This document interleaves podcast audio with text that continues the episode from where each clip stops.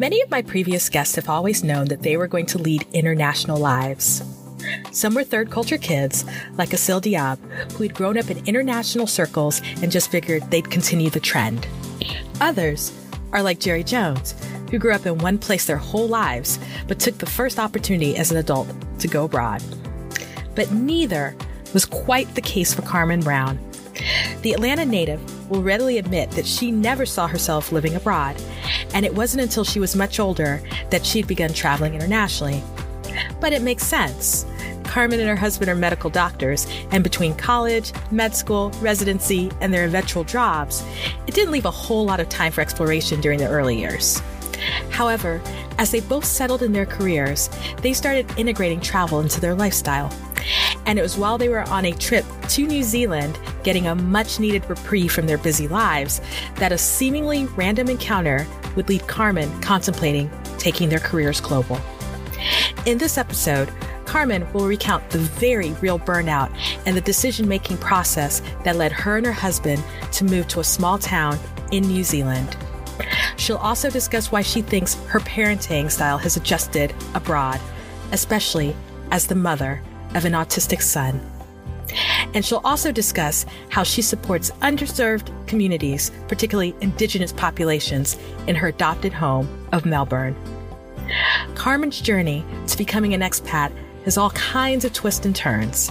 But once her family went down that path, it became obvious that living abroad was the choice for them for the long haul. Welcome to the Global Chatter.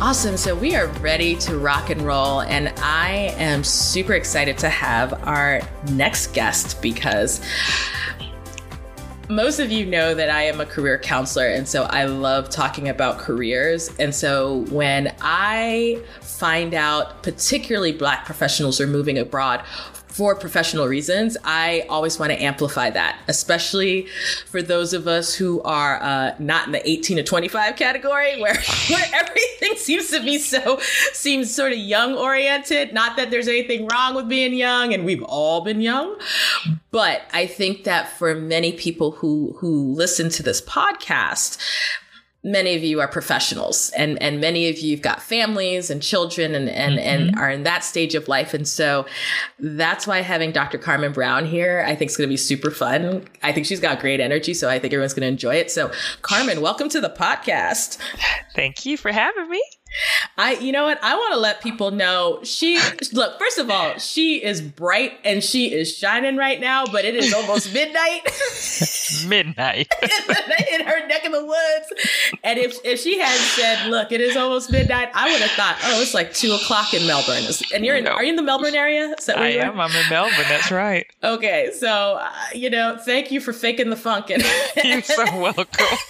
being here so let's let's start from the beginning and man i've done enough interviews to know we always have to start at the beginning with expats otherwise especially mm-hmm. when people don't know y'all.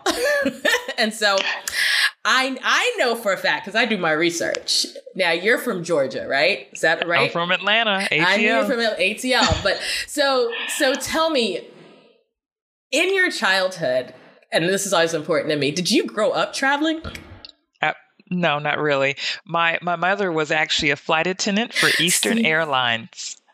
And you didn't grow up traveling? yes, but domestically. I'd never left the country. That's fascinating. Yeah, so, yeah. So, just so where did you go domestically? Um, pretty much home, mom's home, Buffalo, New York. Um, we went to Pennsylvania a lot. the we, exciting locale of Buffalo. no offense to my people there. Um, yeah, we we would travel to, I guess, but basically to see family. You know, Buffalo, Harrisburg, Pennsylvania. That's where my dad yeah. is from.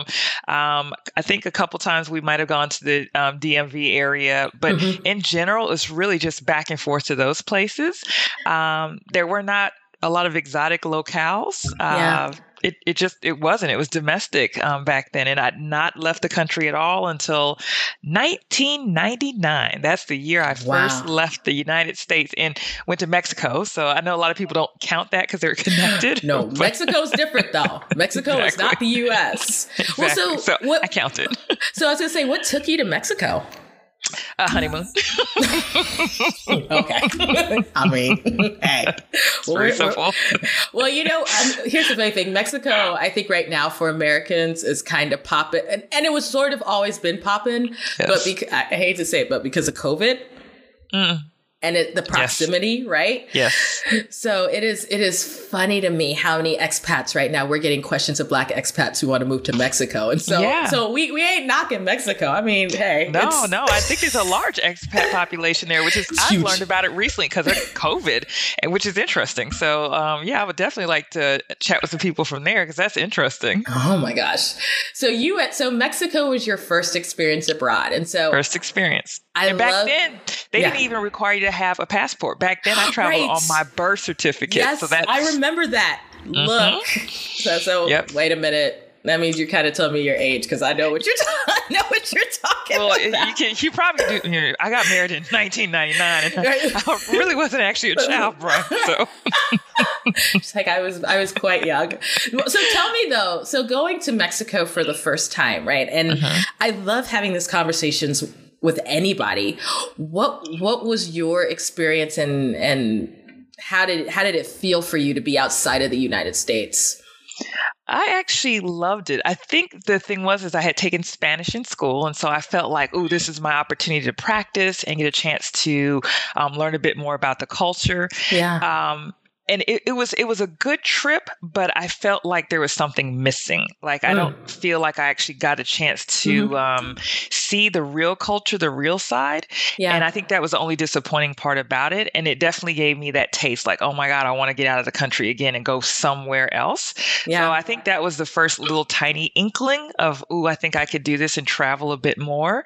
Yeah. Um, I think I was always a little bit different. I always dreamed about faraway places, but I would never have thought that I would have been an expat like if someone had asked my old self, you know, back in the 90s and, you know, mm-hmm. Atlanta, oh, are you going to move overseas one day? I'd have been like, mm, I don't think so. It would have, it wouldn't have been a stupid idea, but it wouldn't have been something mm. that I would have said, this is my plan in life.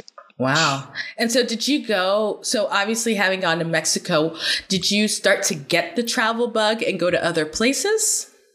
Um, that didn't come until much later. So I, so that one trip to Mexico was in 1999, married yeah. year, and then I didn't leave the country again until 2000, and I believe it's 2007. 2007 wow. was wow. the next time I left the United States, and that's a long gap. And yeah. this was going to be my first real overseas trip, yeah. and I went to China. also different. also very different. and what, what, took you to China? So actually, it's funny. I have I had a wonderful friend who's a travel agent, and I had saved up some money, and I said, "Okay, look, I have three thousand dollars. What can I do with three thousand dollars?" he said, "Well, I can get you to Jamaica, or I can get you to China." I'm like. I wow. want to go to China. wow. And that's different. And so, how long were you in China for? Um, nine days. Nine okay. days. We went to Beijing. And did you did you go by yourself or did you go with a group? Just my husband and I. Awesome. And so what was what was now China for you because up until this point obviously you've traveled domestically. Mm-hmm. You've now gone to Mexico which yep. you know is North America but it's yes. still it's yes. different culture and then you go to yes. China which is clear across into Asia. Totally different. Totally different. And boy that was a real that was an awesome awesome trip. Um, it was awesome by mistake, if that makes sense. Um, yeah. Somehow or another, and I'm not even sure how this happened, we ended up getting a tour guide, but it was a private tour guide, and I'm not even sure how that happened. I uh-huh. honestly just think that it was just dead season or something, and they didn't have anyone else book in. So we just had this one woman and this one driver, and they just took us all around. Wow. And they were able to take us to places that were not the normal tourist mm-hmm. trap type of things, uh, which was very eye opening. You got a chance to really kind of um, immerse yourself in the culture. Um, yeah. We actually, she, she took us to a friend's house for lunch that lived in like some just random area in Beijing. It was absolutely amazing. They didn't speak English. We didn't really, you know, I actually learned to speak a little bit of Chinese. So I took oh, it cool. in college. Oh, so wow. I took Mandarin for a year. So I knew a, a little bit. wow. a little bit. Okay. Um, but it was it was it was so fun and eye opening to be something so polar different from what you're used to and so far away from home. I, it was exciting. I was done. I was bitten by the bug, done, done, done. I was like, I have to get out again and do this again. I completely relate to what you're saying about doing something that's polar different. I know that offline we were talking about, you know, your brother's a pilot for Qatar. And yes. when I made the decision to live out there, part of it was I had never been to Asia. I'd never been to the Middle East. I'd never been in that particular, in a predominantly Arabic environment. And you're right. There's just something, if, if you allow yourself to be in the moment, yes. there's yes. just something about being somewhere new and different. Yes. And, and also being a little surprised how other people live in the world. yes. Yes. You know? yeah. I, you're learning. You're just learning their everyday lives, how it's different from yours, how it might be similar to yours. It just challenges you in so many ways. I mean, it is, I, yeah, I, I can never enough vouch that travel is so important in, in terms of how we see the world. But I'm, I'm curious then, you've gone to Mexico, you've gone to China. Did you start to travel more or mm-hmm. life kind of slowed down from there? Um, because of the type of jobs we had in the United States, traveling more wasn't really an option. Yeah. Um, I had, I think, three weeks of vacation yeah. a year, and of course, you want to spend some of that with family. Mm-hmm. So that left you two whole weeks that right. you could, you know, travel. right. um, so what I did was, is my husband and I started banking, you know, vacation. So what we would do is just, you know, do one week, you know, long weekend here in Atlanta with the family. We were living in Phoenix, Arizona at the time. Yeah. Um, you know, we'd do a short weekend trip to LA, something like that. And then we would bank that two weeks so we could just get away. Cool. So in 2007, we went to China. And then the next year, we went to Brazil. God, I love Brazil. I'm, I'm like following you because I'm like, I've been there, I've been there, I've been there. Okay. So this I got to do nothing, nothing with nothing. Where Brazil did you go? Because we got to talk about Brazil. We went to Rio. We went to okay. Rio. I have been to I have been to Rio and I've been to Sao Paulo and I've been to uh, so this trip started with Argentina. So, uh, but the reason I mentioned this is that do you know the falls, Iguazu Falls, that are up in the? Yes, I did. We didn't get there. Look, girl. Oh, next time you get, next time you're, I know you're across the world. Next time you are in South America, I'll pop over. for what you got to do is go, go first. You got to do the mm. Argentinian side. The Argentinian right, side right. is the full like that's a that's the day. better side right? Right. Well it, they've all got their pluses and minuses but the argentinian side is the you're there for a day. Okay and then spend the night up there and it is up there. Okay. but spend the night up there in i mean hotel right and then do the brazilian side and then okay. i didn't make it to the paraguayan side but let wow. me tell you the falls it was something but i would love that i but you were in Rio, and I'm curious, what was your experience in Rio? Because Brazil always makes me laugh in a good way when I think about it. it was it was so fun because we had an opportunity. We went to a samba school, yeah, and this was nowhere near. This was like nowhere near um, Carnival, so it was yeah. like I think I went in September no November. I went in November, yeah. so it was wasn't near Carnival, but it was kind of when they were starting to do their mm-hmm. practices mm-hmm. and stuff. So we went to a samba school and party with the locals all night long. It was so fun. Oh the food, the beach gosh, Ipanema. Right? It Oh man, that place was awesome. It was so fun.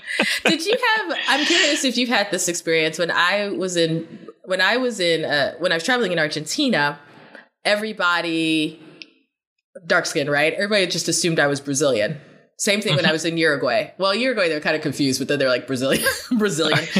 but when I got to Brazil, everybody, like literally one person was like, you look just like my cousin. How are you not Exactly, right? And I'm like, thank you. Also, many of you are West African descent, so this is all very possible. exactly. But did you did people ever without you speaking mistake you for being Brazilian or part of the community? Yes, um, we did get that, which was really cool. Um, I don't think I expected that. Once again, having that, um, I guess, kind of ignorant aspect, not yeah. knowing what yeah. to expect. I don't know what I thought Brazilians looked like before right. I got there. When I got there, and I was like, hey, everyone's kind of brown, brownish, right? shades of brown, dark brown, black. You know, it's just right. it was amazing. And then you know, doing the research and finding out like they have the largest African population outside of the continent, I was like, oh, wow. So that was once again a learning experience. So I, I found out that pretty much everybody could be a cousin. right, right. and I, I mean, I agree with you. I think Brazil is completely fascinating where I think when we see Brazil, I hate to say this, but when we see Brazilians in media, right? Especially like if we look at North America, like North America, we think of Brazilian models. Yes. And, Giseles and things like the- that. Right. And and then they don't all look like Gisele at all. No. Like they all they they I didn't see Gisele. I did not see her while I was there. I saw Naomi, but I but I didn't see Gisele. I did and, not. And I think it was a very pleasant surprise for me to see just Mm-hmm. the shades and ranges of of black and brownness. And and one of the things that I that honestly made me smile, and as much as I've traveled, it was still I kind of geeked out, is the number of folks of Asian descent who who live in, in South America and in Brazil.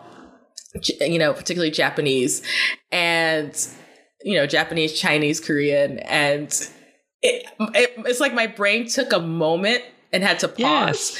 And I Yes. thought to myself, but why am I pausing? This is so common in the US. Like, I, but in my Exactly. brain, I never thought, oh, you could be, you know, I never thought Anywhere. Brazilian and an Asian descent. But I'm like, they are just they have a lot of mixed cultures mixed identities mixed histories and so I, I, I say that to say that even as someone who probably even traveled more up to you did at, at that point of life i still came off going oh i wouldn't have expected this at all exactly. Yeah There's there's a lot of things that catch you off, and you're just like, oh yeah, that actually could be considered normal. It changes your context. right and so how did you guys eventually and i know that your expat story starts in new zealand but i Mhm. believe actually there's a travel story that even starts all There of is, this there is. yeah So, um, so we, so the China trip was the first, and so then we decided, oh my God, every year we're going to do the same thing. So we banked a little two weeks, and every year it was like, okay, big trip.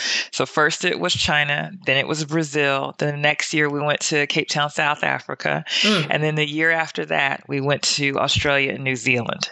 so and let's that's pa- where let- it happened. let's pause for a second stop because i always ask this question of black folks who do this for the first time africa first experience south africa what was that like It was, I think, when we touched down on the continent, really understanding and appreciating the fact that it was my first time on the continent was. It was an experience. Mm-hmm. It, it didn't bring me to tears like I thought it would, like it will. I'm sure when I do get a chance to go to West Africa, mm-hmm. knowing that that's actually where I'm Mhm. from Mhm. but it was still a humbling feeling to know that I touched down on land that where I'm actually from. This is this is Mhm. my home. This is my continent. So it was a humbling experience. It was a beautiful experience, and it was also beautiful seeing yourself reflected in people. Mm. Um, that was another thing I thought was just so beautiful. And then um, I got a little confused with the whole colored black thing. I was like, wait, what? What? right So that was that was a little Right. bit.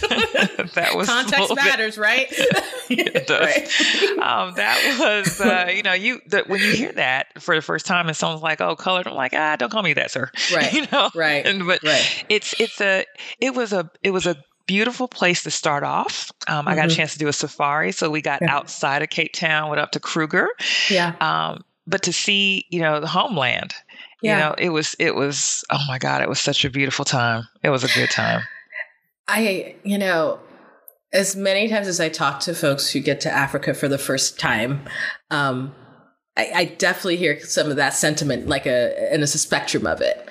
And, and I think you are right. I think when you, because I believe you're going to get there. When you get the opportunity to Oh, go yes. to West Africa, and I know that for a lot of people, usually the easier way or easier place to start is Ghana. hmm Um, that's that's usually where I hear the emotions come. Yeah. Right. Yeah, I'll probably lose it. I'm pretty Right. sure I will. and and, and b- because people get the opportunity to go to the ports and and to see Mm. the start right and and kind of know that and so but it is Yeah. i always tell folks that africa can unfold for you in so many ways and so Yes. you you find a region you find you have a connection with and you have other places Yes. where you're like this is amazing Yes. but the connection's a little bit different right and so Yes. i'm pretty i'm already pumped for you guys because i like i get pumped when people tell me where they want to go because i go you're gonna have an amazing time or you're gonna hate it but that's okay That's true. That's And- true. There and- might and- be places you're like, yeah, I'm not going to go back there. and that's totally valid but I, I had to i had to make sure i stopped there before we get to new zealand because i was like wait a minute she just went to africa for the first time let's Yep, circle I back did first time. okay okay so you go to new zealand We went to New Zealand. That's right. now And Was New Zealand a bucket list place for you guys, or is it just you just it was could go? It was okay. a it was a bucket list place. So it was like, okay, we're gonna hit Australia, New Zealand, as you do, because you know they're close together, and you're going halfway around the world, so Right. you might as well. Right. so, you know, we're like, we're gonna go to both. And once again, we only got them little two weeks of vacation. Right. You gotta have some you gotta have some recovery time. So then you really don't have two weeks. You more have Right. like, oh, I don't know, like 10 days. 10 days so we yeah. actually did Australia, New Zealand 10 days. And of course, you're not gonna see the entire continent of Australia. You're not going to see all of New Zealand, but we had a breakneck trip in those 10 days yeah. and really got a good feel. And the feeling that I got when I was in New Zealand was different from any other place we had traveled thus far. Now, granted, I Mm. hadn't been a lot of places. I'd been Yeah. to South Africa, I'd been to, you know, Brazil, I'd been to China. Yeah. But when I went to New Zealand, there's there was like this this blanket of peace or something that came over me, and I felt so just I don't know. It's I literally I wish I could explain it better other than just peaceful in my soul. That's the best way I could explain it. That's Oh the best way I can explain it. It felt like I could do this. I, I need to live here. My being belongs here. And so was that a result of of you just being on that trip or did you have interactions with people that kind of triggered that? Like what what made you think okay, I could just be here? I think it was a combination of what was going on back home because at the time both my husband and I were literally up to eyeballs in stress and hmm. just just not happy at work to the point where you know you hate Sundays because you know Mondays coming right after Yeah. and you're stressed and you know you're eating unhealthy and you know you just have unhealthy habits. You just just hate where you are in life. And I just kept thinking this is not what I've done and fought for all my life so that I could hate going to work every day. And so I was in that kind of funk just nasty spot in life. Mhm. and then when we got to New Zealand, just the genuine nature of the people that we'd met, the relaxed and just kind of slow lifestyle that everyone seemed to have, the fact that people seem more focused on are you okay as a person? How are Mhm. you? And not focused on what you do for a living and Mhm. you know what your class is and how much money do you make a year it just none of that seemed to matter it all seemed to be a genuine interest in the the person as a whole and i got that off the people at least i, thought i felt that off the people you know, I I just did a recent interview with a woman who also a black professional, you know, very good at her job. And in her case, she's an attorney, and we're we're gonna obviously talk about you being a doctor. Um, and her part of the reason she started what she doing was because she needed a career break. Right. Yep. The re- the reality that she was working all these hours and the burnout. And it, it almost seems Yes. like burnout was probably the thing that was coming for both you and your husband if you're working at such a high stress level. Um, interestingly enough, I think we can almost recognize it better now because of COVID, at least in Yes. the US, because of how we've had to continue working even in the Mm. midst of something traumatic happening, both domestically and and with Yes. the, with a virus. And so I, I guess then the question becomes because I, I guarantee you there's at least one person listening who's like, I'm partially listening to this podcast because I want to be inspired by what people are doing. So I guess the question comes, you're in this place that you find absolutely beautiful Mhm. and the energy is different and it's and it's better for your wellness. Yes Where's the point where you make the decision that maybe this could be a place I could live?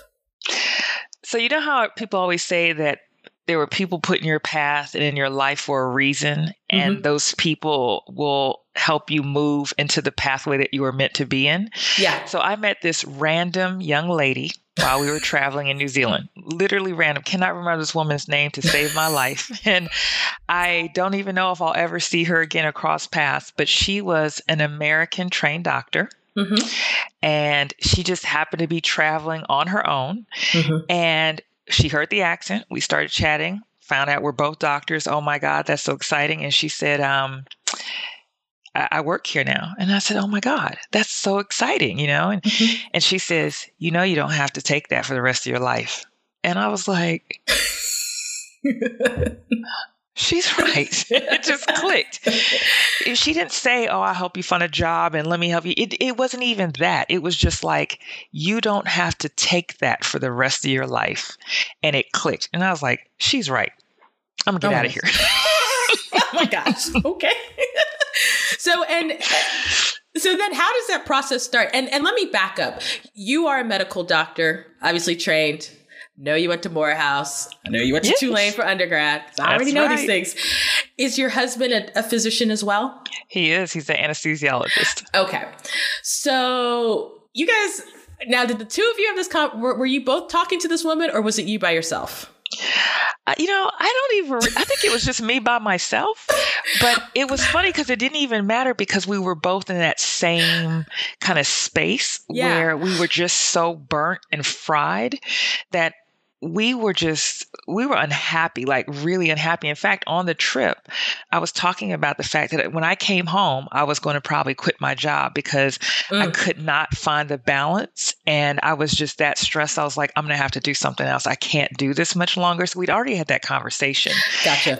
so it was already kind of out, Out there, there? that Okay. we were we were at a boiling point um, and so yeah that that stimulus just talking to her just seems like it was just like boom you're supposed to be here This just feels like a, go this way this was like a whole dream sequence, but I know she exists. this is the She thing. is. She's like, my husband wasn't there, but I'm pretty sure this woman existed.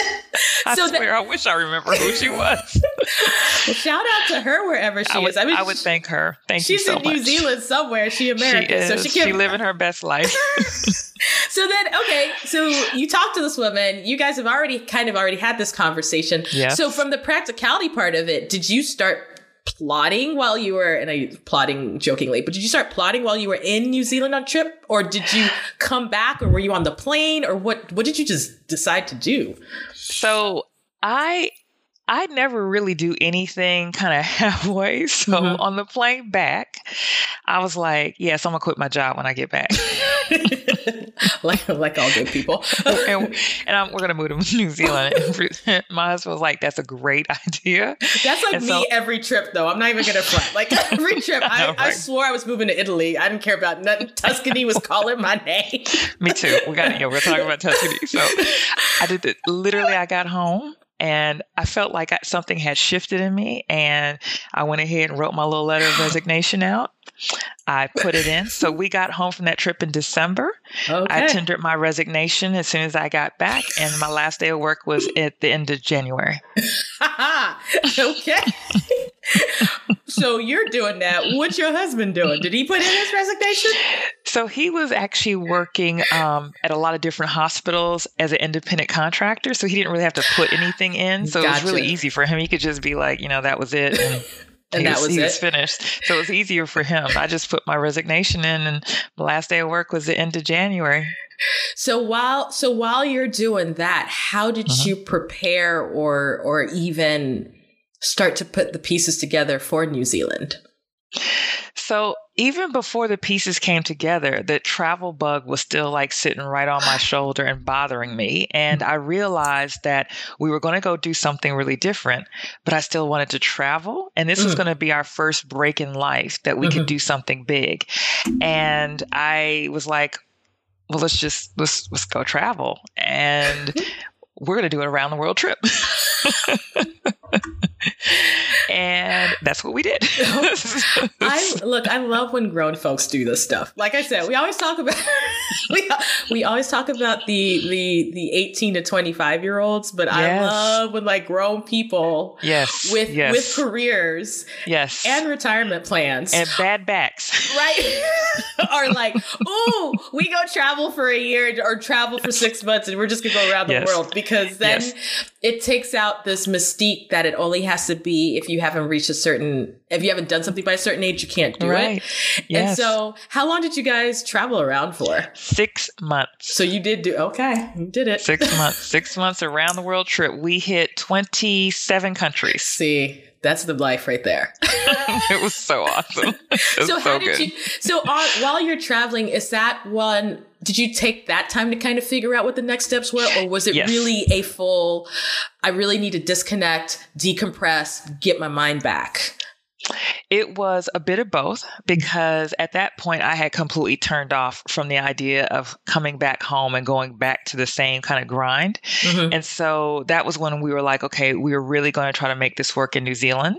The first half of the trip, I would say, was just really just live in, disconnect, yeah. immersing yourself in the culture, um, learning about these new places and spaces you were going to. Yeah. That was the first half, just literally trying to just relax and release all that tension, the stress that we'd had built up from, you know, working for like the last eight years. Yeah. Um, and then the second half, I was, I remember faxing documents from a hotel in Peru to a, a recruiter in New Zealand. Right. So That's one. I was looking for a job while I was traveling. Exactly. That's what you do.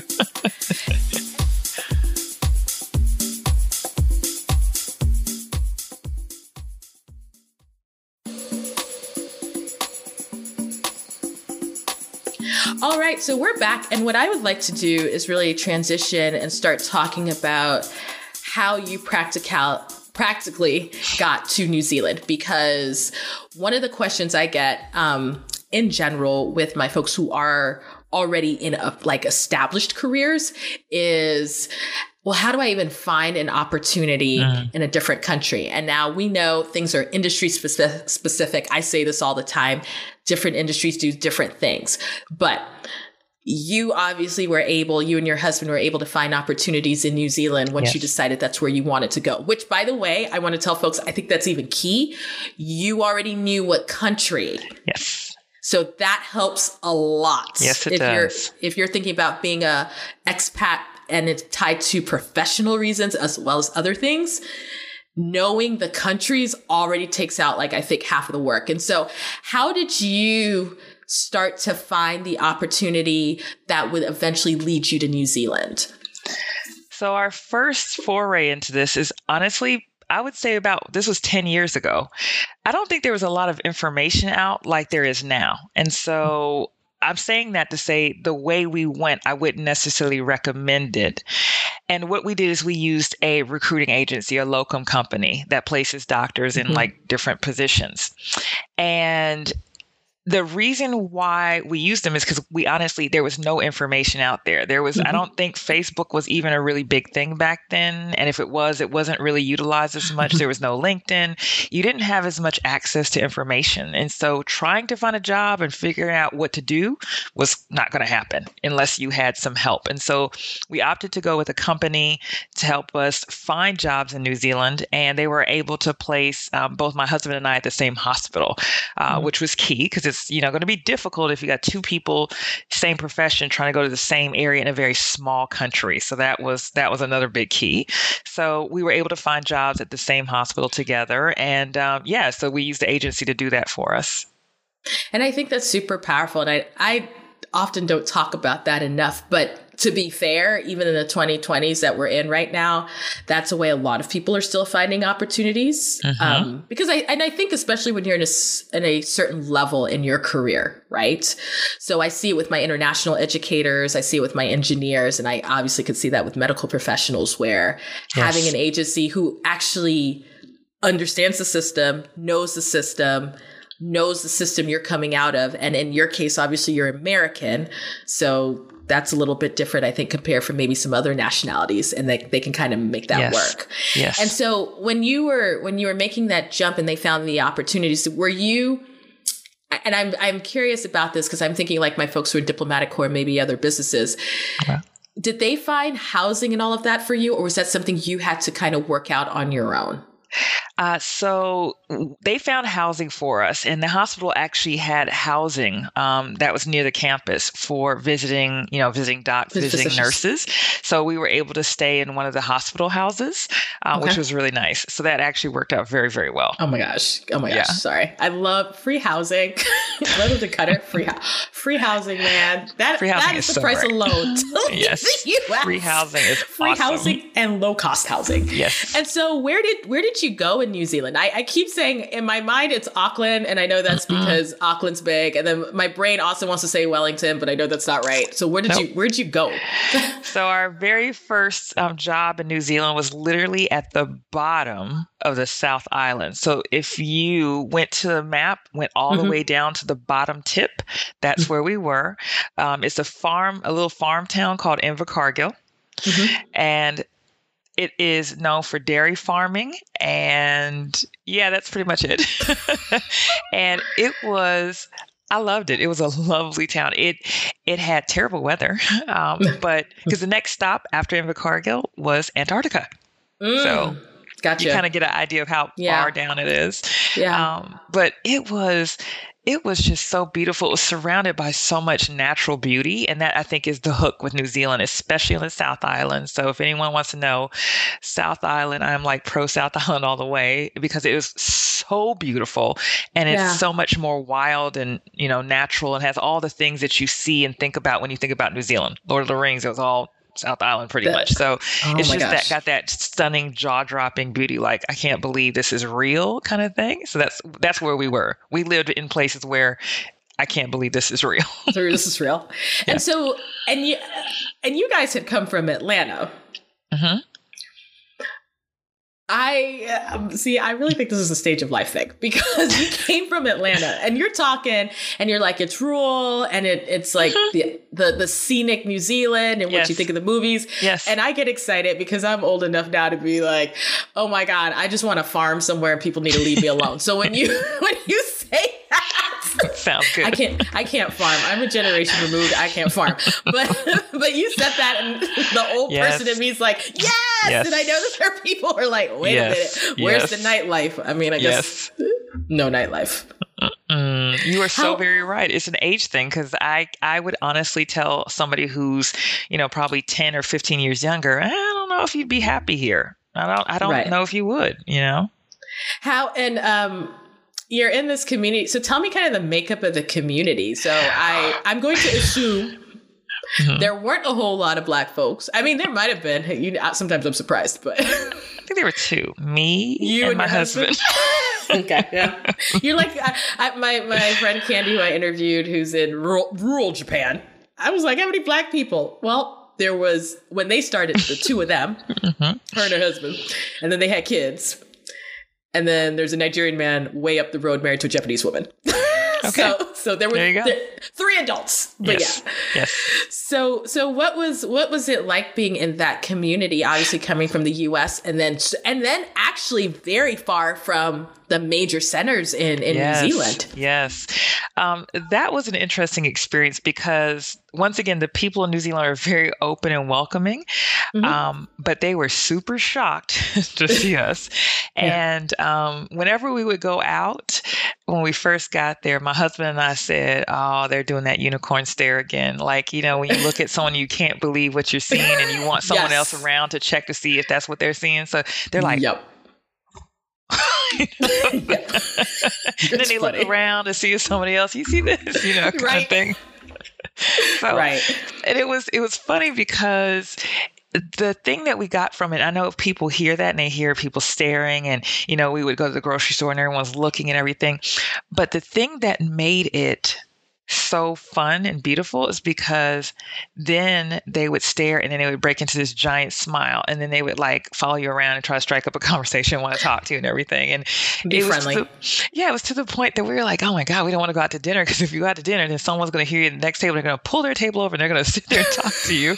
and that's what happened almost every single time we went out we just would make friends and you know people wanted to meet us and talk to us and everything so it was this it was this kind of beautiful community that really just kind of wanted to envelop us and learn about mm-hmm. us and figure out who we were we also got the warmest reception and probably bought in even deeper to our Maori friends. So mm-hmm. they definitely have a closer identification with brown people. Yeah. And so anytime I met a Maori person, they were just like, okay, so, you know, black person to black person. I was like, oh, you're black. Okay. Well, hey, if you want to be black, that's fine. Um, so, but we, we would have these deep conversations and they taught us a lot about their culture, taught us a little mm-hmm. bit of their language. It was it was just really really good, and we were adopted by, by a family there. Basically, cool. they invited us to all their birthday parties and family gatherings, and it was it was beautiful. It was really good. We really like fit into the community. How long were you in that community? We were only there for 16 months, so it wasn't that long. Um, mm-hmm. I, it it wasn't that long, but that's always going to be my first landing place and like my first kind of home in New Zealand. And we still have very close friends there. In fact, our um, our child's godparents live in in New Zealand. so and I was gonna say, was was that 16 months your entire time in New Zealand, or were you did or was it was your 16 months in that entire time in that community or did you go to other places and work and live in new zealand? Just that community. And um, what we did and what i call in my business is a boomerang because there's a lot of of doctors that have done the same thing. So a lot of people just go for the the temporary job, the one year position, and I'm like, oh, I'm just going to go take a break, you know, give myself a rest, mm-hmm. work in New Zealand, experience a different lifestyle, and then come back to my normal life. Mm-hmm. And a lot of us have done that, just boomerang. They're like, that was a bad idea. I'm going right back to New Zealand. And right. so we did that. So we left our job in New Zealand, said goodbye to all our friends and everything we made, you know, packed up on July 4th. I remember it's July 4th, went back to the United States. Right. Got our old back, our old jobs back. Who does that? Did like, you really? The one that you stepped down from? You got that right back. Okay. Well, hey. Hey. I did. I got I got my job back and started back in the grind. And after nine months, decided, hey, I can't do this. Sorry. well, you gave you gave it a longer go than some people because. so what did, so so let me ask you that question because I had a whole different question, but now this is really interesting to me. so after nine months, you you're deciding I can't do this. What is your plan at that point? Go back to New Zealand. Literally. That was your plan? I not after nine months, I was like, yeah, I don't think I could do this. And we started looking for jobs in New Zealand. And we had made a bargain that whoever found their job first one, we would just go to wherever that person landed a job and the other person would figure it out as we went along kind of thing. So that was the plan. So we both started pouring over the ads, looking on the internet, trying to find things, looking for a job. So we immediately started looking back for jobs. About nine, ten months back from New Zealand, went right back to looking for jobs there. what and what? Give us the time frame. What year is this now? That would have been um, twenty into twenty eleven, beginning of twenty twelve. Okay. 2012. So you yeah. were so you were in New Zealand. What about 2009, 2010? 2010 to two, 2000 into 2009, 2011. Yes. Yeah, so yep. Okay, so that was your period. Yeah, yeah, And so, how long did it take you to find the next? So, how long did it take you to find the next opportunity? That did not take very long at all. I think I found and landed my job probably around March of 2012. So nine months, you know you're done. You start mm-hmm. looking, About and then three months later, find a job. Three, I was gonna say, I'm like doing the math. Three months later, mm-hmm. and where where did that? Where was that job gonna take you? So that took me. That took us back to the South Island. Um, so this one, this one was even. This was amazing. So we ended up right in wine country. So, um, so if you've ever had a Sauvignon Blanc from New Zealand, that's where we lived. So the yeah. main Sauvignon Blanc like producing region. So we're at the top of the South Island, which happens to be the sunniest place in New Zealand, and it's just vineyards, just vineyards everywhere. It was so nice. So that's where the job was. And how and how long did you end up with staying in that area? Oh, but wait, it gets better. Oh, we had a, we had a little hiccup. So I did my interview, in March. Yeah. And I was pregnant. it happens. that happens. All right. So I was like, hey, yeah, so I'm going to need a little time off when I get there. right. Just a little. Sorry. Just a little bit. Um, and I'll be there as soon as we can. We were making plans. Um, so this job is in March. And, you know, I was like, hey, just give me a couple more months. We're planning on moving, you know, in like June. That's our plan little one decided that was not going to work for him. right? at all. He was like, you know what? I'm just going to make your life very, very difficult. And you, mom, who is an obstetrician, are going to have a very complicated pregnancy. Oh my goodness! Yay! because if if anyone should have a complicated It should pregnancy, be it should be so. Who knows exactly what a complicated oh, pregnancy Oh, looks like? Yeah, so I got a, I got a really good taste of my own medicine. So I Wow. had a firsthand experience about what some of my poor patients go through when they have a really difficult, scary pregnancy. So that was me. So little my little boy derailed our plans of going back to New Zealand completely. Completely. Totally derailed it. So he was born in the U.S. He was.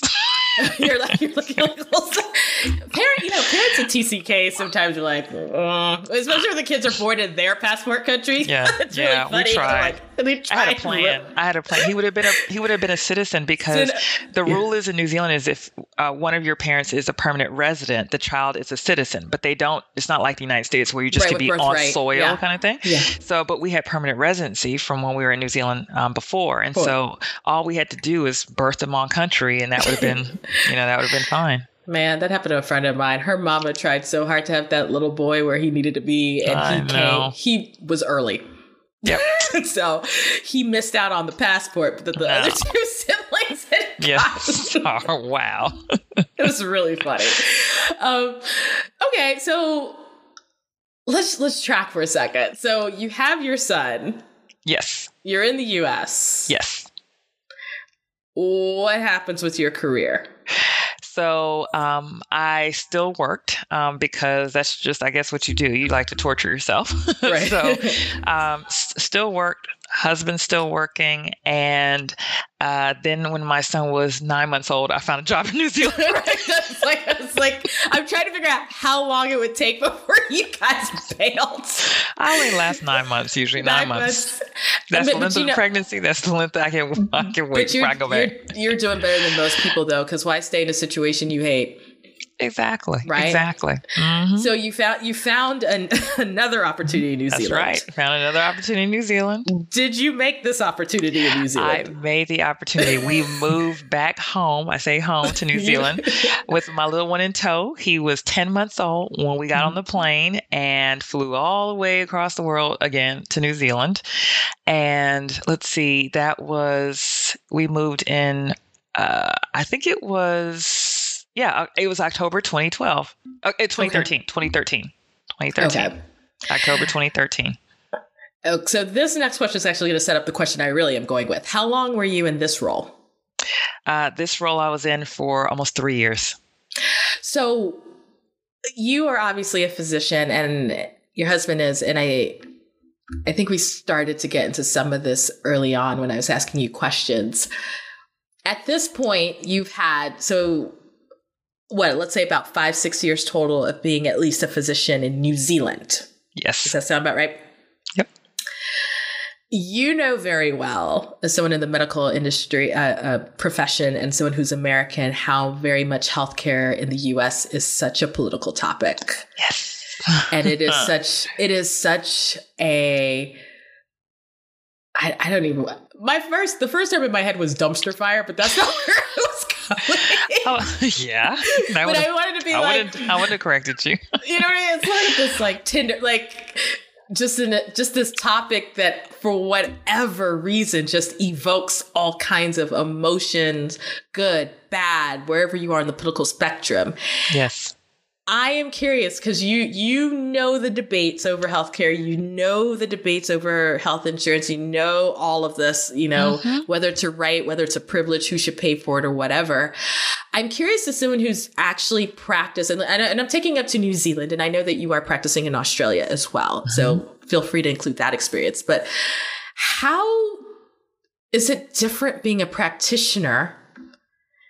In in Oceania, quite frankly, than it is being in the US. Like, what is it? What is different? Because obviously, you've also alluded to your own health and wellness. So, Right. what has been different for both you and your husband just being doctors Yes. not in the US?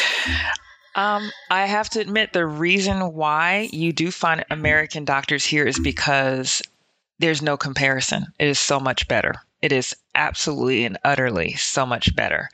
Uh, I left the United States because of my job. That was the reason why I left. I know that a lot of people, more contemporary, you know, leaving circa 2016, because of political reasons or whatever.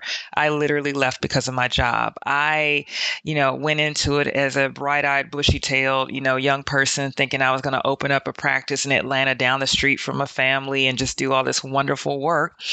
And, you know, a couple years out of training, realized that that was literally a pipe dream gone eons ago. There was no mm-hmm. such thing as the family doc, and there was no such thing as having that person experience that you had when you were a child like i remember having with our pediatrician and my mom's mm-hmm. obstetrician and that type of thing it was that was not going to happen any longer mm-hmm. and the the older i got in medicine the more disenfranchised i began i became uh, knowing that there were all these barriers put up between myself and my patients uh, knowing that i could not give the best care that i could and mm-hmm. that there was actually you know, people and layers in between us to prevent me mm-hmm. from doing that service, it it frustrated me, it depressed me, and it just, you know, irked me to the point where I was like, I'm I'm not doing what I'm supposed to be doing.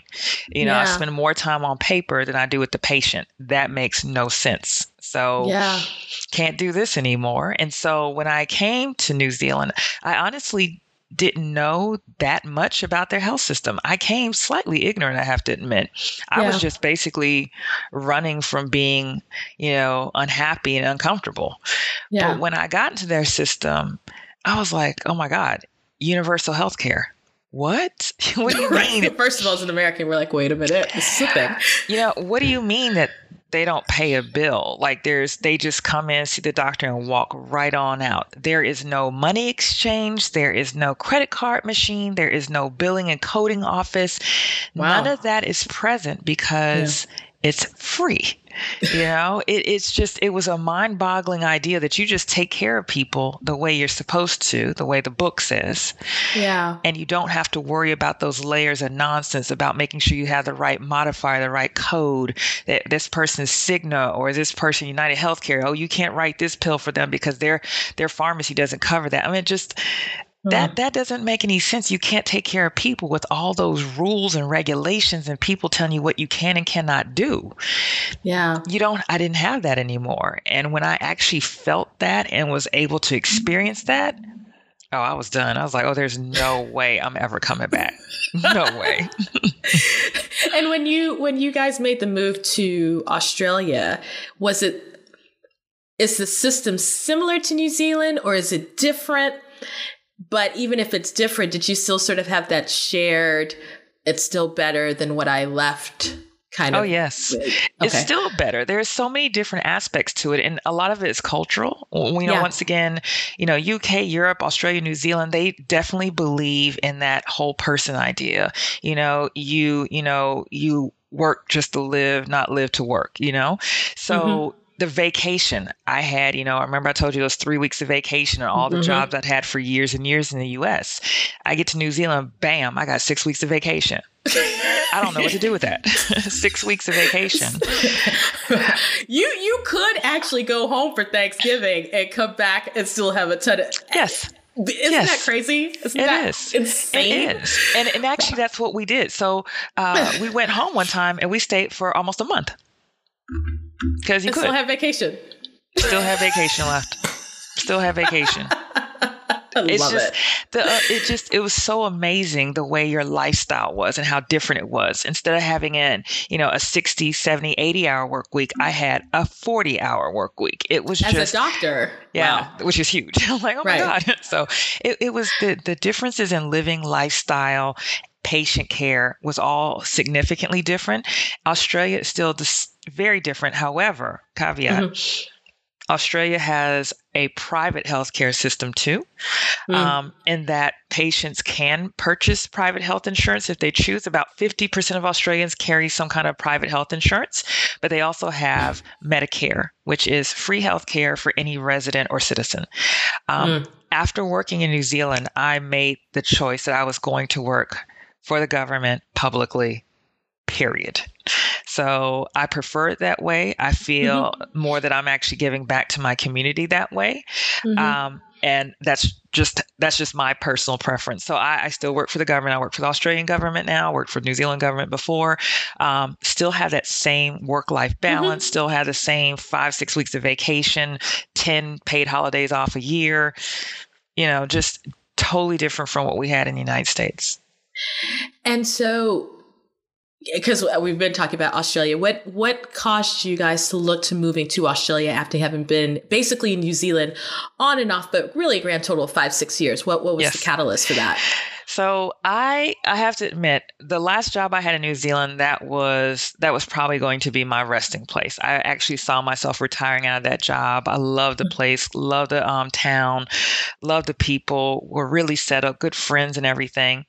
Um, and we had uh, we had our son Noah with us, yeah. and that's when we started noticing some things about his behaviors, uh, mm-hmm. things about his tolerances to lights and people, uh, and then we were like, you know, he stopped talking, and we it was one of those things like you notice, but you you're like, oh, that's odd, you know? Mm-hmm. And so little by little things started happening and then we are like, I think I think we should get him assessed. Something's mm-hmm. not quite right with his development. And at the time he was about two, two and a half. Mm-hmm. And um, I took him to one of my friends, a pediatrician and everything. And mm-hmm. that's when they gave him a diagnosis that he had autism.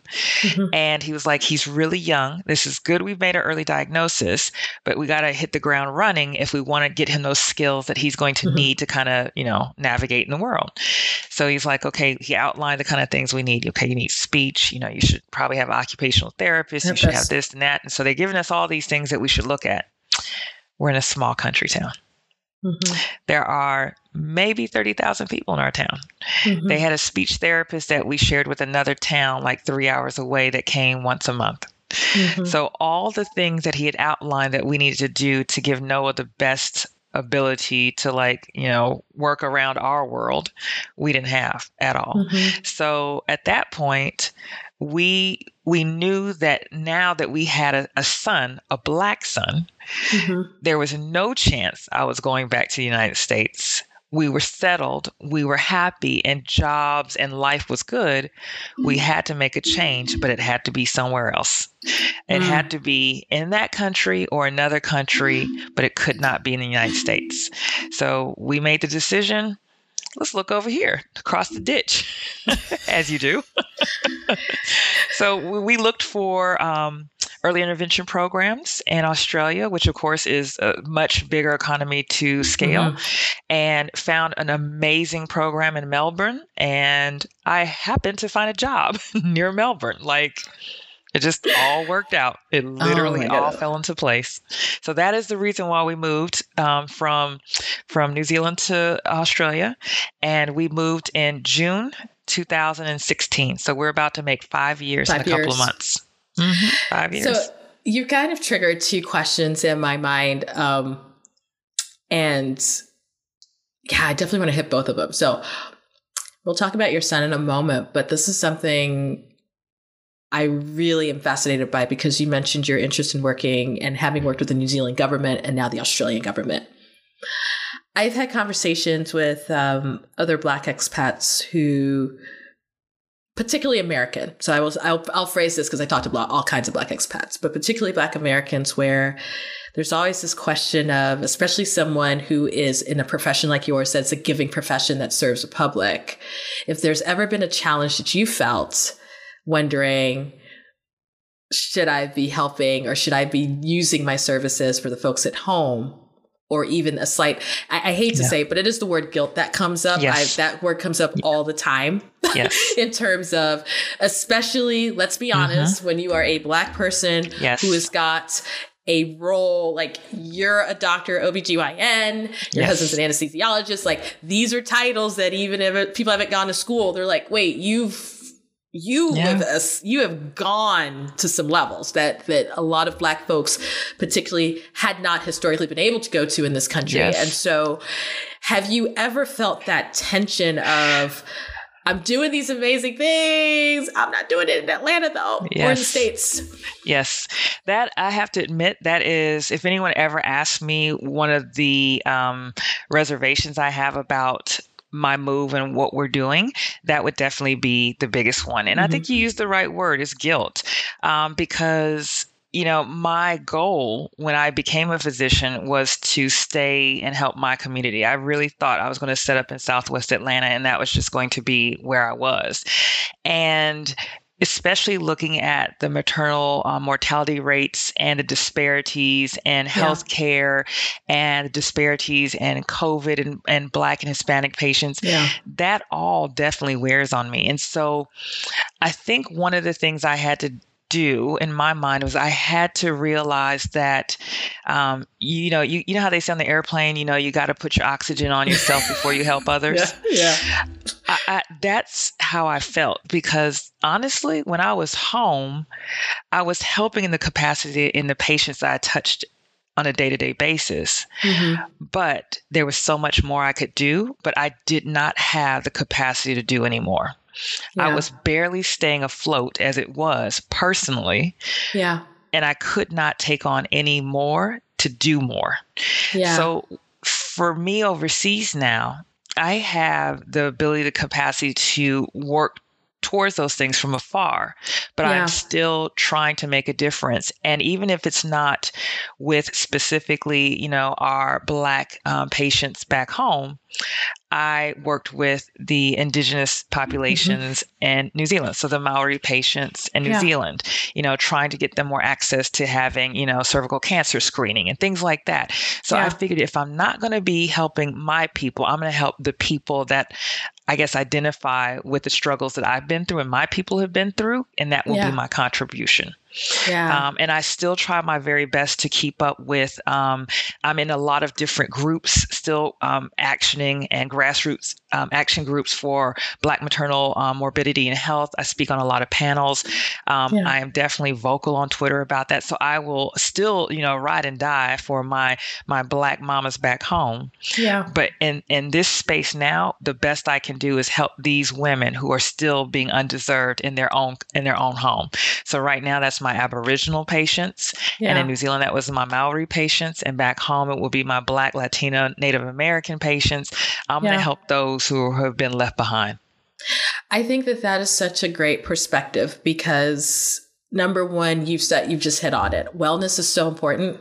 Yes. And I think that when you are a talented person and you're a gifted person in whatever your space is, as you know, people want you. You, you can get stressed very stressed and stretched very thinly. Yes, very because true. of, of your skill set, right? Whether you're an educator, whether you are a physician, whether you're an attorney, whatever it is. And so I think you even recognizing you and your family that look, we're not going to be good to anybody, whether they're Maori or you know black from Southwest Atlanta. Yes, if we're not doing well, right, and and perhaps your reach is even bigger because you are in a healthier space. Because I mean, let's think about it. You That's are helping true. and working with indigenous populations where you are, but are still connecting because of technology yes. to the folks that are in the US. Whereas if you were in the US, you may just be really focused on, like you said, the patients you could touch. Yeah. Yeah. But not anybody not, else. Not anything greater. Exactly. Exactly. Yeah, no. I mean, the guilt conversation is something, it is amazing how often it comes up specifically mm-hmm. with Black America. I, yes. I, don't see it as much really with the Black Brits or the Black Canadians. They're like, whatever, they're gonna be all right. but, and once again, once again, different history. You know, I always say your blackness depends on where you started, right? Ooh, so yeah. we have different we have different contexts, but like. it's it's I, I love it. It's literally like Americans who are like I I feel that guilt, and everybody else is like, you know what? Yep, it's yep. gonna be all it right. Is. That guilt I, does weigh heavy on us. It does. and I and and I don't know if you've experienced this, but I know for some folks, part of it is internally because folks are high achieving, mm-hmm. but part of it is also external. Yes. Because somebody yes. is always fixing their mouth to say, right. well, why you got to be a doctor over there? Right. I've had that before. I've had that on um, my Twitter account because um, I blow it up all the time about Black maternal um, stats and you know all kinds of racial health disparities. I mean that's yeah. my social justice platform. That's what I basically do on my Twitter account. Yeah. And I had someone say in the comments, you know, why do you even care? You're in Australia. I was like, because I do care and I can still do something from here. right. It's not Watch like this you tweet blow up. well, it's not like you stopped being black or you Exactly. got cut off from your family Right, because you changed time zones. You Right. just changed time zones. Exactly. Exactly. and like you said, because of technology, there's so much you can do. I mean, I I could do a webinar and you know do some teaching and everything from here. Absolutely. So And you could, and the funny thing is, oh, so I was a TCK in 1995, for example, I was in high school. You couldn't do that. Like you couldn't do Right. a webinar because the technology wasn't there. Right, People can that's do that right. in the 70s. So when folks really left, they really were cut off Yeah. based on the technology. But now, and especially I think COVID should teach us all that we all can't go anywhere anyway. So That's you might right. as well, might as well You get know. comfy. you you can show somebody a procedure now via via uh, the internet that you couldn't before. That's right. So, kind of moving on, and, and obviously, thank you for sharing kind of the the background and the story with your son.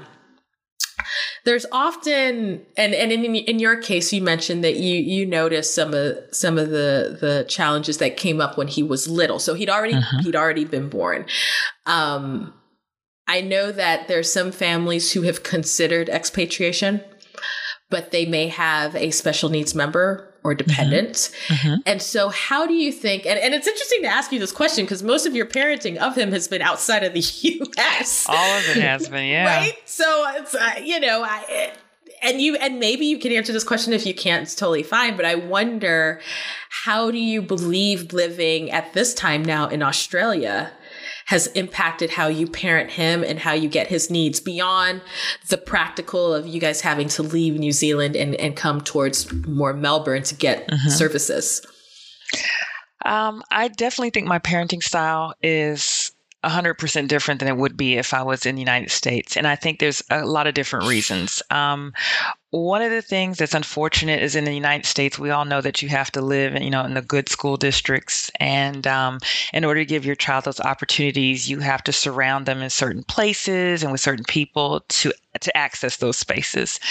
Whereas I, I feel here because there is such a, a really good educational system and we all know if anyone if anyone wants to look up and you'll be just sorely hurt look up the education rankings the PISA rankings for the world as far as like you know elementary middle and high Mhm. school and the United States is not in the Mhm. top 10 at Right. all Right. whereas Australia and New Zealand are Mm. so the idea that I can give him an excellent top notch you know top 10 you know public education in the world and not have to go broke doing it that is Yeah. huge Yeah. the idea that um, kidnappings and violent attacks and school shootings are like very very rare if not almost unheard of yeah. that's huge on our parenting style. You know, if he wants to go ride a skateboard outside, I'm not up in the window freaking out, making sure that, you know, some white van is driven up and, you know, absconded with him. Yeah. It just it gives you that peace and raising him has a completely different aspect and start instead of raising him to say, you know, you have to be careful in these spaces and make sure your hands are up at all times. I, I don't have to teach him those aspects because that's not something that he's going to be challenged with as a mm. black male child here. Mm. So I think that's the biggest thing as far as the differences in how I would parent him differently here versus there. Mhm. Um, yeah, it's just it's. It, I think it's just more. It's a more relaxed, more family oriented type of lifestyle too. Just because we don't work as hard as we did back home, so you Mhm. see families out all the time. My mom actually commented when she was here visiting last time. She said, "I've never seen so many dads out with their kids. Mm. Never. It's not. It's not abnormal to see dads out."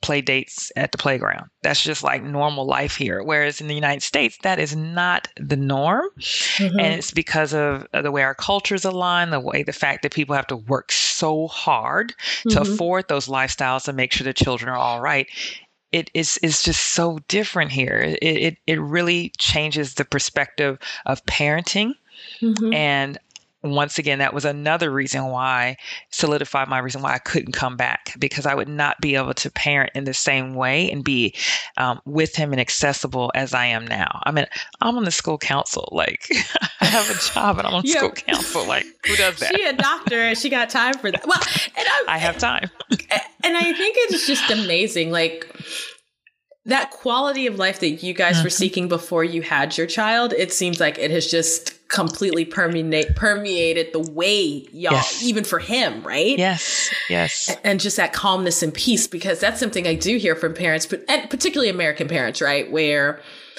depending on where they go it's a completely different environment and and a little bit even if they are the minority where they're going yes. it's just it's just a different it's a different vibe. And I and we all know this. Prejudice, racism, all of that exists everywhere. So Oh yeah, everywhere. Not a single I, I was like, I'm not nothing is a kumbaya moment everywhere. No. You know what I mean? Like we get this, like we know yes. this. Yes. But as it presents itself in the US, it's just a very particular type of insidiousness. That's right. That is very that may not be as found or as open in other places, right? Or at least they have less weapons. So, yes. okay, that, that's that's okay. Really the- yes. I'm so exactly. I was thinking about this. You were talking. You were talking. I literally true. was thinking about that this morning. I kept thinking. It's not that people aren't crazy in other places. It's just they don't have access. They, don't the have weapons. access to weapons. Seriously, man.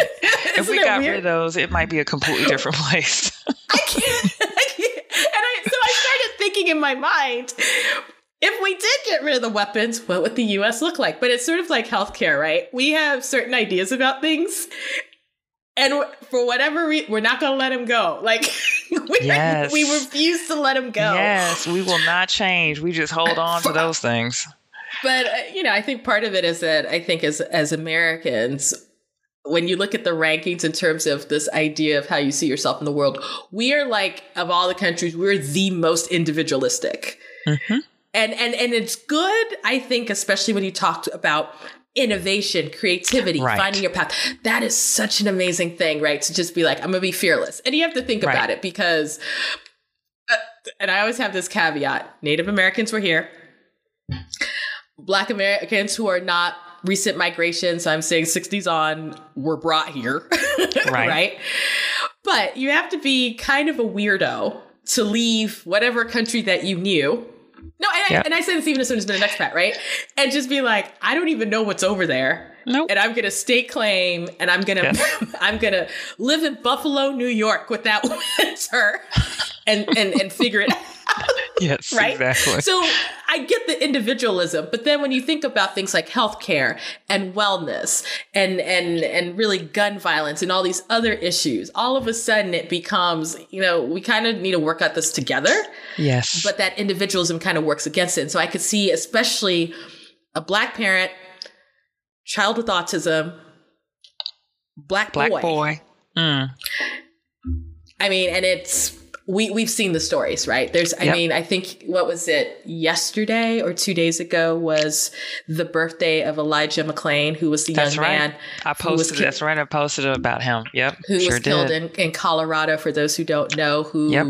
Aurora for no apparent reason. And I think we've all seen the videos of him playing the violin and just mm-hmm. looked like a really sweet young man. And yeah. And then I think fairly recently it was also not the birthday, but the kind of the Ahmaud anniversary. Arbery. Ahmaud Arbery. Mm-hmm. Um, and here's the thing: you and I are talking about in the last twelve months, right? Just mm-hmm. two young men. Yeah. You and I know plenty of names that came before. Yes. some that came after. Yes. And so that trade off to living in Australia, I can totally yes. understand. Yes. Especially as a parent. Yes. Which then kind of leads me to sort of pivot. Um, you run, you're doing all this stuff. So your mama, wife, doctor, yep. Yep. arguing on Twitter. I mean, arguing on Twitter is a job. I'm gonna tell you that. I mean, you may not be arguing, but you you know you on Twitter, right? Social media is a job. Yes, it is. But you also started a consulting coaching practice, which I did. I first of all, I'm pumped. I'm not even a doctor, but this is why I'm pumped because I see all kinds of practices and you know, you do black express stuff, you see all whatever. Mm-hmm. But I love the fact that this is so professionally focused. And it's so like you have a niche. Like it mm-hmm. is. I ain't gonna talk about everything, but what I'm gonna tell you is this is how you could be a doctor in New mm-hmm. Zealand and in Australia. That's so it. tell me a little bit about Expat MD, why you came up with it, and and who is it really targeting, and what's the focus? So I came up with it because in the eight to 10 years I was overseas, I've actually helped about eight doctors um, mm. immigrate to New Zealand or Australia. Yeah. And the reason why I did that is because, as you know, once you get there, word disseminates, and the next thing you know, someone's saying, "Oh, I know someone who's in New Zealand. You should contact them." Yeah. And then I'm giving them the steps, telling them how to do it. This is what you start off with. This is your application. And after doing that five, six, seven, eight times, I'm like, wow, you know, I could probably make a business out of this. And so that's how Expat MD was born, in that there's such a desire out there for American physicians to pivot and to see what else mm. is out there and how they can work and have a completely different lifestyle. And since there's so much more information out there than there was before, yeah, they know more than when I moved 10 yeah. years ago. There's Facebook groups devoted to people who want to be, you know, docs abroad and there's, you know, expat doctor mom and you know all kinds of groups. And so that information is out there and those people are, are thirsty to figure out, well, how do you do this? You know, mm-hmm. and and a lot of times it could be they don't know where to start. Uh, they are, you know, just mortified on how do I take the, you know, the first step, um, or they're just busy. They don't have time to do it, but they want to get it done. And so, you know, after thinking about it and going back and forth, I was like, you know what? I think I can do this. I mean, you were doing it anyway. Might as well get paid for it. I just exactly. don't. That's me. exactly. You've been doing it. You do exactly. it for free. Now you can do it to get paid. You sound like my husband. He said that too. So See, that's exactly right. I'm always he looking at the, the hustle for black people. I'm like, uh, get paid for that. That's right. So how so how long has it been in existence? Is this relatively new or it is brand new? So she launched at the beginning of February. Oh, this February? Yeah, like uh, 25 days ago. Holla Black History Month. Let me go ahead and start a business and no. yep. 25 days ago now. And I and I've been on the site and I I was reading along and I'm like, well, I didn't go to med school, but maybe I could shimmy myself into this. But so how are you working with um are you working with individuals like one on one? Are you doing group coaching? Are you doing webinars, masterminds? Like what's your your format? So my format is one on one. So I do one on one coaching. And so we have different programs depending on exactly how much they want to do um, and how much they want us to do for them. And so for people who are just like dabbling that figure that they can probably make the time but don't know where to start, um, I basically will set them up with the whole program and explain to them where they start, how they start with their licensing, how they start um, getting their credentials recognized in Australia and New Zealand, um, which visas they would probably qualify for, and also to kind of help them with identifying jobs that will be best for them. So mm-hmm. it's kind of a full service kind of helping them out. And then mm-hmm. each package just becomes a little bit more like in detailed. So, you know, Australia, New Zealand has a format that they like with their resumes and CVs. So I, mm-hmm. I basically coach them on how you put in an Australasian format, how to write a cover letter, because that's a very important part of applications here that we might not use or utilize so much back home. As a doctor back home, you don't use a cover letter. That's not yeah. usually done. Yeah. So teaching them those aspects of the culture, the employment culture here, um, interview prep, getting them ready for their college interviews because they're going to have a, a face-to-face interview with docs from this country to mm-hmm. see whether or not they, you know, compare to an Australasian doctor. So I prep them and coach them for those, but I do it all one-on-one. Mm. And how long do you typically think, or on average, end up working with a client, or you've worked with people in the past? So, usually in the past, it takes quite a while because the yeah. whole process usually takes about three months or longer. But the yeah. biggest key is getting those applications in and getting started. So, on average, I'll probably be with a client for anywhere from like uh, four to you know 12 weeks so it's a, a, longer process which is why it's a really it's a nice niche because you can only take so many clients because you're doing a lot of work with them mm. and so um, yeah i can only take a certain number of clients because it is it's a lot of detailed work I'd imagine. Yeah, no. And I, and it's a very, like I said, you're very niche and it's very specialized and you're on yes. a very, you're on a very particular path. And so yes. I can understand that, that those of, that you're working with also are serious because. Typically I'll see folks are like, well, I want to go abroad. And I'm like, okay, there's some coaches I think you need to work in your situation, but they're not as serious. But I think if they're doing what you what you're doing yes. um, that they would be and so oh my goodness well we're here's the thing we're definitely going to have the links in the show notes and we're going to have the links on the website because i am always looking for quality coaches anyway, um, because I get a- we get asked a lot of questions in the Black Expat, and so I think that I definitely want to promote that to make sure that thank you, a you know what you're talking about, b you've done it, c you've kind of helped other people because, like I said. There are probably people sitting here right now going, Lord of the Rings, I want to go to New Zealand and, and I'm a doctor. How do I do this? Yep, I can help, help you. And so the other thing that came up as we start to wrap up is that I know that you've also written some books. Like I is that true? Am I did I make this up? So no, I wrote one book and actually okay. goes it literally goes along with the the company. So interesting enough, the company didn't come first. The book came first. So yeah. I started writing it two years ago because once again I was helping all these people and I figured, well, I'm gonna write this stuff down so that way I can stop texting out in the middle of the night on Facebook Messenger yeah. all the steps that you need to do. Right. So um, it, it literally used to be to the point that I would be up at night on Facebook Messenger because someone would give somebody my information and then I would have this like little cut and paste document I would send them and it just became so onerous and I'm like, okay, this doesn't make sense. So I just started jotting things down, writing things down. And then, you know, my husband was like, hey, write a book. I'm like, oh, well, nobody's going to read it, but okay, sure, no problem. So started writing this book, you know, get off track and back on track. It took me two years to That's get this fair. baby done. Yeah. Um, and she is now at the printer and um, hopefully will be on Amazon and in Barnes and Nobles and bookstores by I'm hoping before Easter. I'm hoping awesome. before awesome, Easter. Awesome. So um, yeah, so it's literally a book that goes along with the consulting. So it's Expat MD, your guide to living and working in Australia and New Zealand. Um, oh, so it's once again for those physicians that are interested in making the move because there's a there's a pretty large cohort of people that are interested, thinking about it, not sure. And there's a lot of people that'll just do it temporarily. They'll go for a year, two years, and then just you know come back home. Very cool. And so definitely geared towards those who, and I, would you say your book is geared towards those coming from an American system, or could some of the Canadians, Brits, or maybe folks from other parts of the world kind of get some information off of that? They can, and actually, with our um, with our coaching in the company, I was focusing on North American doctors, but um, because of our travels and because of the extensive mm-hmm. like networks and things that we have, you know, this is something that can actually take on a life of its own. So I can help doctors from the UK because I've, you know, read all the documents on how to do it. Yeah. And it's just a matter of knowing, you know, diplomas and how this translates mm-hmm. and those types of things. So I can, I can more than likely help doctors from anywhere. Um, but the key is, is I can very easily, quickly help doctors from the United from States because I know that system so very well in and out and done it several times.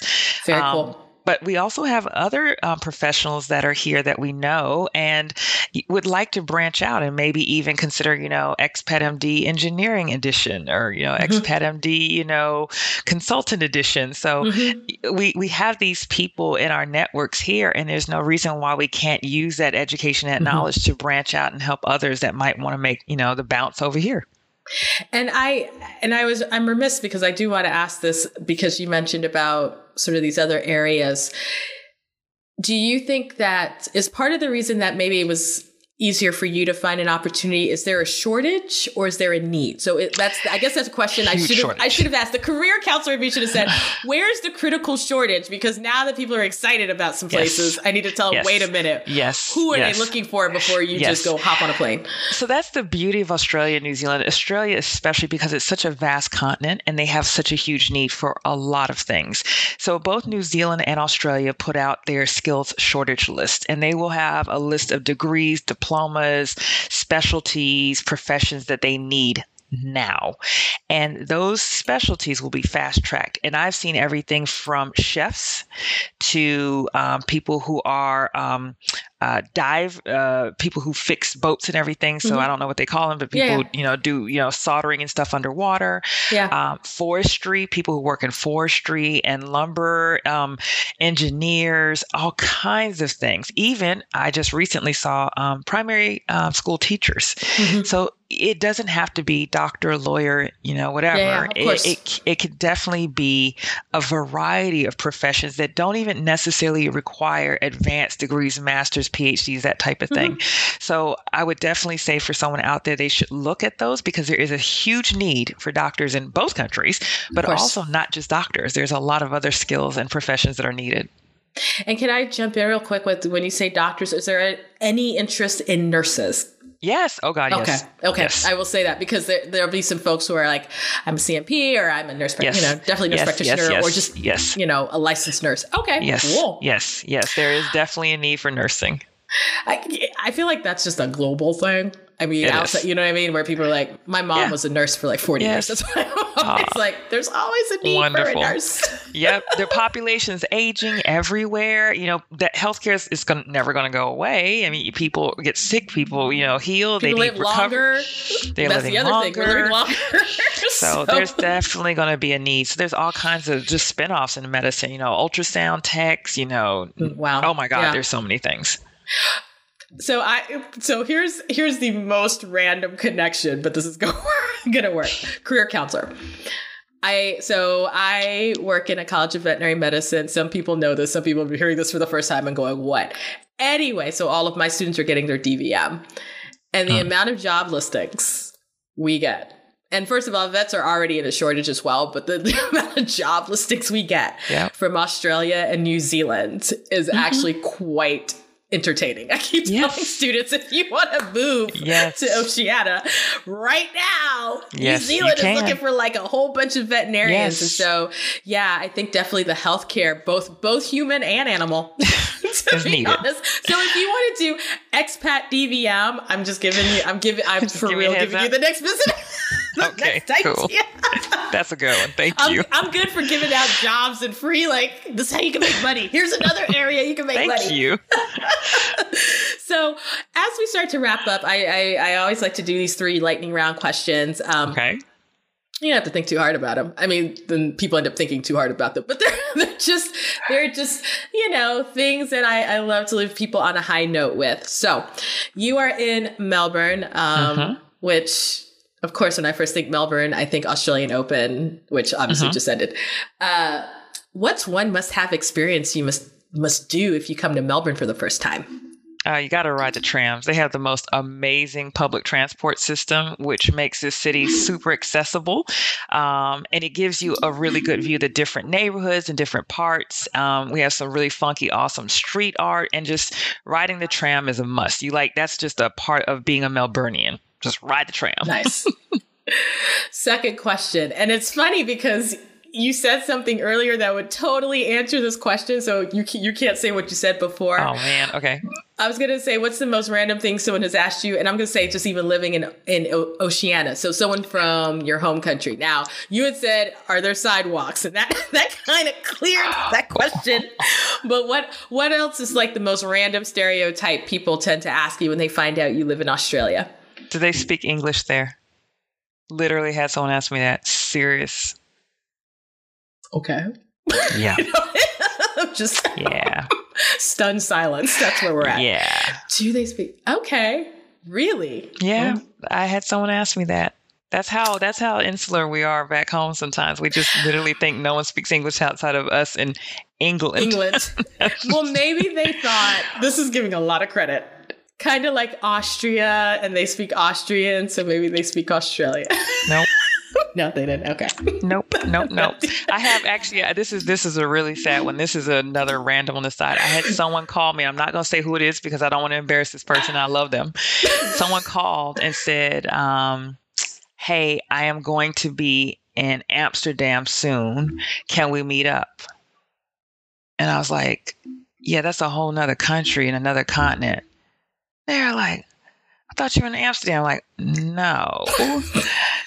well, I'm like, okay, Auckland, Amsterdam, not the same, different continent, just totally different. Lots Just- of flights. Yeah, let's just pretend you didn't ask that. I mean, because here's the funny part like if you're on the east coast of the netherlands it's nowhere near as far as it is amsterdam to auckland it's like it's literally like i'm okay i'm in on the east coast I'm going to London, and I know London and what I, I've been to both, whatever. But from here to London is sometimes shorter than to Yes. California. So, how you landed? uh, Well, maybe that's what they thought. Let me not put it black. This is what they thought. White people, Europe. that's where she is. She's not in I- I- Africa. seriously, I'm not really sure of that thought process at all. I think they thought Amsterdam was the capital of New Zealand. Honestly, I think that's what it was. That's so fair. I really think that's what it was. Because that's the only thing to explain it. That's It's the only thing I can explain it. It's A. Amsterdam's the capital of New Zealand. There you go. All right. Outside of having lived in Australia and New Zealand, right? Mhm. In terms of travel, where is the location that you've been to so far in the world that you would go back to again? Fiji. Man, Fiji's on the bucket list. My lord, it's so beautiful. It is on my so bucket list. And and you know what we this is this it would have aired by the time this episode airs, but we did an interview with a Fijian woman who lives in the UK. And so so somehow I'm now in the I'm over in that part of the Pacific Ocean with all my Yes. interviews. Oh my gosh. Fiji is amazing. I've been there twice and it's just like, oh my Fi- goodness. Fiji's about to be my spot. Uh, the Yes. world just has to open up, and then I think I'm going to be fine. I'm Just like, come on Lord to Jesus, Fiji." let us let us let's open up so I can go somewhere. Fiji is Carmen, bomb. thank you so much for You're staying welcome. up and You're hanging welcome. out and and just sharing your story and your family story and your career story. Um, I know that I've learned a lot, which is why I love doing these things, and I love the fact that you've just engaged and and and been willing to take us into your world a little bit. Thank you. It was fun. I like I like telling people about the fact that it's not as scary as they think it would be living outside of your culture. There you go. And uh, you know, if everyone could kind of understand that, I think we'd be in a little bit better place. Yes. But I think as you've shown that you can definitely make a move and and thrive mm-hmm. in that move. And so I appreciate your time. Thank you very much. And with that, thank you so much for listening in. We're going to have all the contact information for Dr. Carmen Brown, where, you know, as you, well, you know where to find it on our website and on our social media. I'm saying this as if everyone doesn't know where to find it, but you will be able to find her and connect with her, especially if you are interested in moving abroad to Yeah. the areas that she's lived in, and particularly if you're a physician. So I would encourage you to reach mm-hmm. out. But thank you again for listening, and we'll be back next time. Global Chatter with the Black Expat is hosted by me, Amanda Bates. It is produced by Justin Williams. You can find the show wherever you get your podcast or follow us on our YouTube channel at The Black Expat Presents.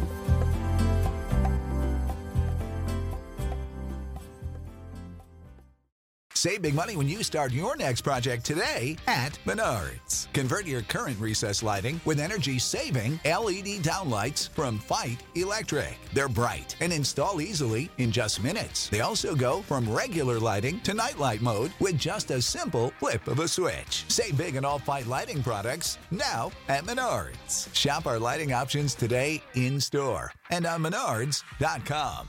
Save big